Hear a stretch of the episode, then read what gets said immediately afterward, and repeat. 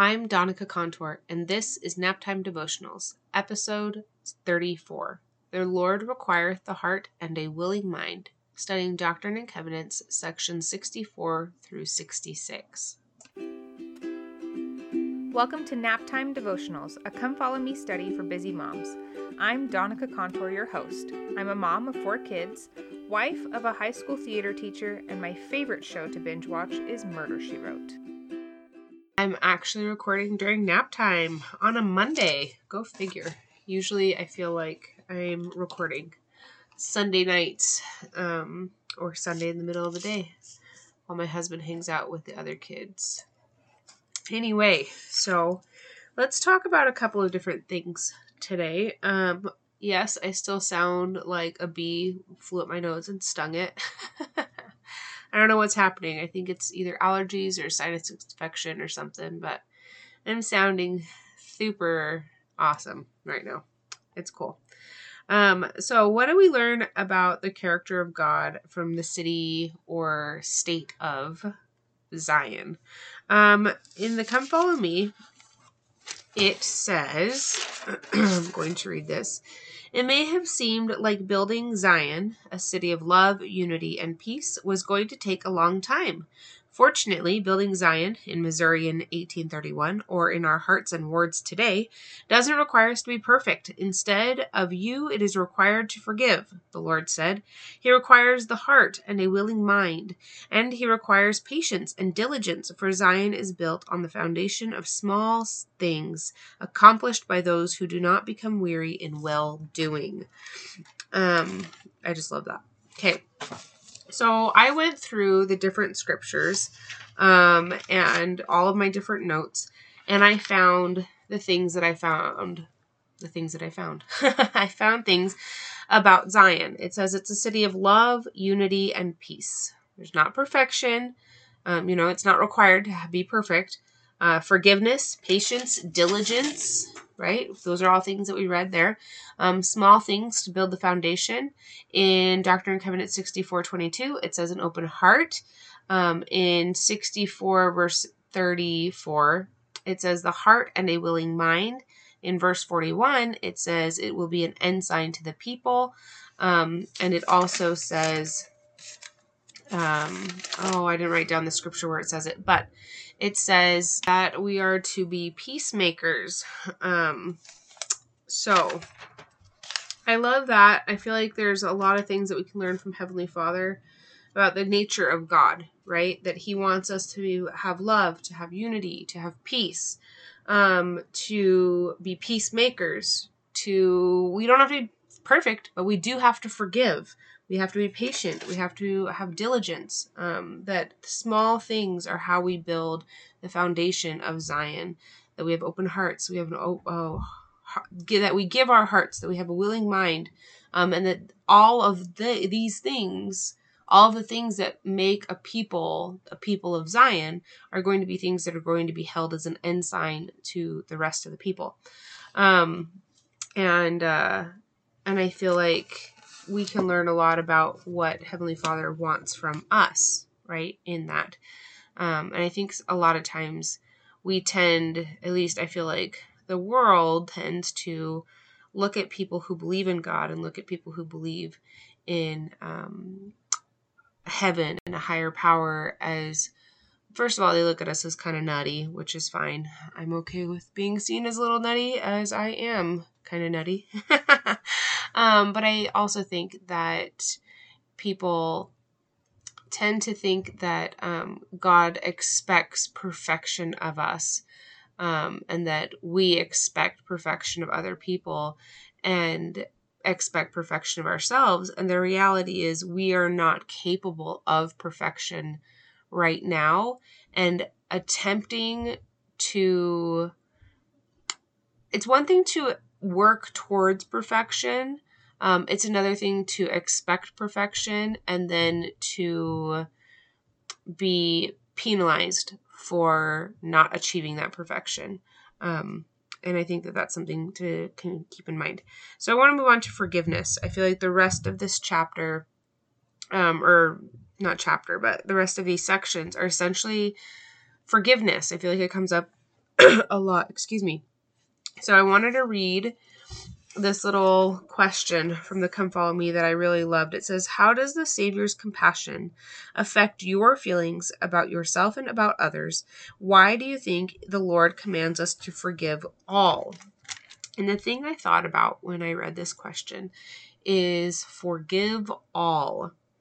Um, usually when I think all, I tend to think like when I think about forgiving all, I think about forgiving all others, as in everyone else. Like, no matter who it is, no matter what they do to me, I have to forgive every single person that hurts me, um, every single person that betrays me, every single person, every other person, I think, out there, all, right? Um, but did you know that all also means you and me? And I don't mean this as you forgive me and I forgive you, although we should do that too. Um, I mean you forgive you and I forgive me. We are included in all. I am included in all. I need to forgive everybody else and I need to forgive me because I am commanded to forgive all and I am in that. I am included in all. Um, we see forgiveness again in 64, in section 64, verses 3, um, in 7, 9 through 11, 13, 22, over and over and over again. One of the talks the Follow Me recommends reading is The Ministry of Reconciliation by Jeffrey R. Holland from October 2018. I'm going to read um, a little section of that that I really loved it says, Forgive, and ye shall be forgiven. Christ taught in the New Testament times. And in our day, I, the Lord, will forgive whom I will forgive, but of you it is required to forgive all men. It is, however, important for some of you living in real anguish to note what he did not say. He did not say you're not allowed to feel true pain or true, real sorrow from the shattering experiences you have had at the hand of another. Nor did he say, in order to forgive fully, you have to re enter a toxic relationship or return to an abusive, destructive circumstance. But notwithstanding, even the most terrible offenses that might come to us, we can rise above our pain only when we put our feet on the path of true healing. That path is the forgiving one walked by Jesus of Nazareth, who calls out to each of us, Come, follow me. He goes on to say, In our shared ministry of reconciliation, I ask us to be peacemakers, to love peace, to seek peace, to create peace, to cherish peace. I make that appeal in the name of the Prince of Peace, who knows everything about being wounded in the house of his friends, but who still found the strength to forgive and forget, and to heal and be happy. And I think it's very very, very, very against our human nature to forgive. It's very against our nature because our brains want to hold on to the hurt. And it seems counterintuitive.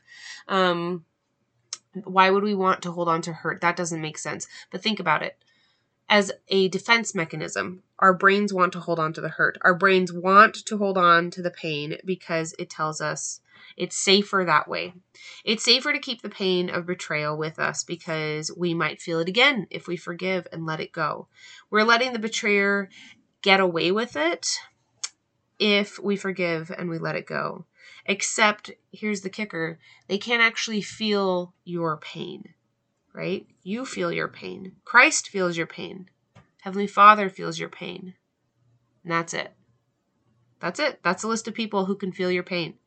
The people who hurt you cannot feel the pain that you're feeling. So even though your brain thinks it's safer, it isn't safer. It just hurts you more. So somebody hurt you and then you hurt you.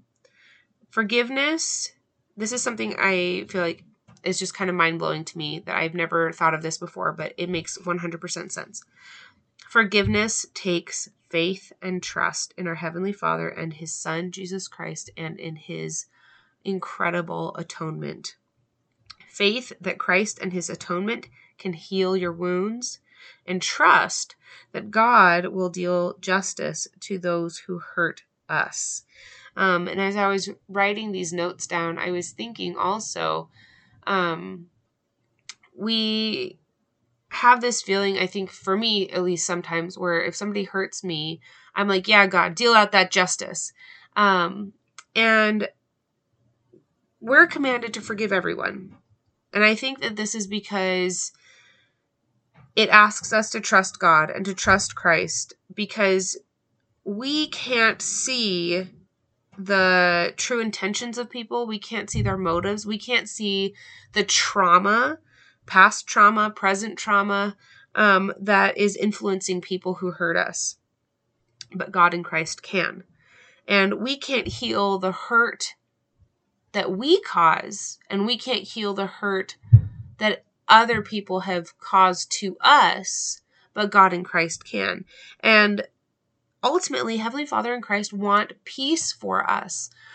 And I was thinking about how sometimes, because our brains are like this, and mine especially tends to be a little vindictive, that if somebody hurts me, I'm like, deal out that justice, deal that out. Not realizing that I think, how many times have I hurt someone unintentionally or intentionally? And it's not a result of me trying to hurt them, but it's a result of my own pain spilling out in an uncontrollable way. Okay, I want you to think about that for a second. Um, I feel like as a mom, I deal with this a lot where if I'm not taking care of myself or if I'm especially if I'm not feeling good or I haven't been sleeping well or I'm not eating well, um, and I'm really overwhelmed, how much hurt have I caused that I'm not trying to hurt my children, you know, by yelling at them or snapping at them or whatever it is, but how many times have I hurt their feelings? How many times have I made them feel small? As a result of my own pain and my own inner turmoil spilling out. And do I want justice for that or do I want mercy and love and understanding and compassion for that? Um, I want the latter. And so when we forgive, I feel like we're able to tap into that compassion, to the mercy, and understand that most of the time I feel, and this may not be true, I don't know, but I like the thought and I'm going to hold on to it that most of the time when people hurt us, it isn't a result of them wanting to hurt us. It's a result of inner chaos and inner turmoil spilling out from them because they can't contain it all anymore and we're we're getting a little bit of that. Um I feel like Heavenly Father and Christ want peace for us. And the only way that we get that is through forgiveness. Um, I remember hearing one time uh, this I was listening to some coaching. Uh, if you don't listen to Jody Moore coaching, you should. Be bold um, is her program, and uh, Better Than Happy is her podcast. Highly recommend. Um, but I was listening to her coach somebody one time, and the person had been hurt. I think um, in her previous marriage, the um, ex husband had been pretty pretty awful, and she was really hurting about over this thing. Um, and Jody asked her why she was holding on to this. Like they were divorced, it was over, like she was no longer in that situation. Why was she holding on to this? And um and she like just forgive him and let him go and let it go, you know. Um I, I mean Jody's a lot I make it sound like she's super callous. She's not. She's super sweet. Um I'm just kind of summing it up. excuse me. And she said, um, it's like you're hitting yourself in the face and you're like, oh, Jody, I have this pain in my face. And I watch you for a minute and you talk to me and you're like, yeah, I take my hand and I smack myself in the face. And I'm like, well, why don't you stop smacking yourself in the face? And you're like, no, no, no. I have to keep smacking myself in the face. That way I remember um, how what hurt feels like. And it's like, no, you can remember that without smacking yourself in the face. You don't have to keep doing that to yourself. Um, and I feel like that's what, when we hold on to those pains and we hold on to those grievances, um, it feels like we're just smacking ourselves in the face. And there's no reason to do that. Um, one of the things I wanted to add was um, in, oh, where is it? In Doctrine and Covenants, section 64, verse 13. Um, I read this and I immediately thought that I feel like sometimes it's a commandment that we are to forgive, right? This isn't this isn't an option. this is something we are commanded to do. Um, right? It is required of you to forgive all men. That's in verse 10 of um, section 64. And I realized I'm like, it's kind of a slap in the face if we do not forgive. Because it's like we're saying to Heavenly Father, I don't trust you. And it's like we're saying to God and to or to um, Christ, I don't trust you. I don't trust you to be a just God. I don't trust you, Christ, that you can for, heal these wounds. I have to do it, except for I can't do it. Um, and I don't trust you to take care of it. So I'm just going to keep holding on to this thing. Um, and that's that's not the case. And so I feel like the faith we have to have that faith there to trust Heavenly Father and Christ and to be able to forgive and to let it go. Um, the one last thing I wanted to touch on was it Come Follow Me references the story of um, Moses and the fiery serpents. It's found in Numbers chapter 21, verses 6 through 9. Um, I'm not going to read it. Um, we all kind of know the story, right? That there were fiery serpents sent among the um, people of Israel. They were biting people. People were dying. Moses was like, hey, can we stop this? And he's like, yeah, sure. This is the part I want to focus on. Um, I am going to read this. This is verse 6, 7, 8. This is verse 8. Sorry, I don't mark them. I just, anyway. um, he says, The Lord said unto Moses, Make thee a fiery serpent and set it upon a pole. And it shall come to pass that everyone that is bitten, when he looketh upon it, shall live. Right? So he makes a brass serpent on a pole, holds it up, and everybody that looks on it gets to live. People that don't look on it die. And I want, I thought, was thinking about this that sometimes the solution to our trials doesn't come in the way that we think, right? Heavenly Father could have waved his hand and all the fiery serpents could have been gone, all the snakes could have been gone, all the people who could have been were bitten could have been healed, but he it doesn't usually work that way. Usually something is required of us. It was required of Moses to make the fiery serpent on a stick to hold up for everybody else to see. It was required of everybody else to look. Does it take a lot of effort to physically like turn your head and look? Well, I've never had snake venom from a fiery serpent running through my body, so I don't know exactly how much physical effort it took to look, but I feel like in general, we can all at least kind of glance in the general direction without too much physical exertion this was not a test of physical exertion, this was a test of spiritual exertion, right? Just looking, do you believe that that's going to that's going to fix it? Do you believe that when you forgive that person, that's going to fix it? Are you going to look? Right? And I feel like sometimes the answers to our trials don't come in the way that we expect. And I would say 99% of the time we are required to do something, to do some kind of action, to show our faith in Heavenly Father in order to move from trial from that trial, if that makes sense. Um so let's talk about we didn't really talk about plan of salvation today, but let's talk about application. Forgive, right? If you're not sure how to forgive, pray. Um, one of the other things that Come Follow Me recommends reading is an article from the church blog.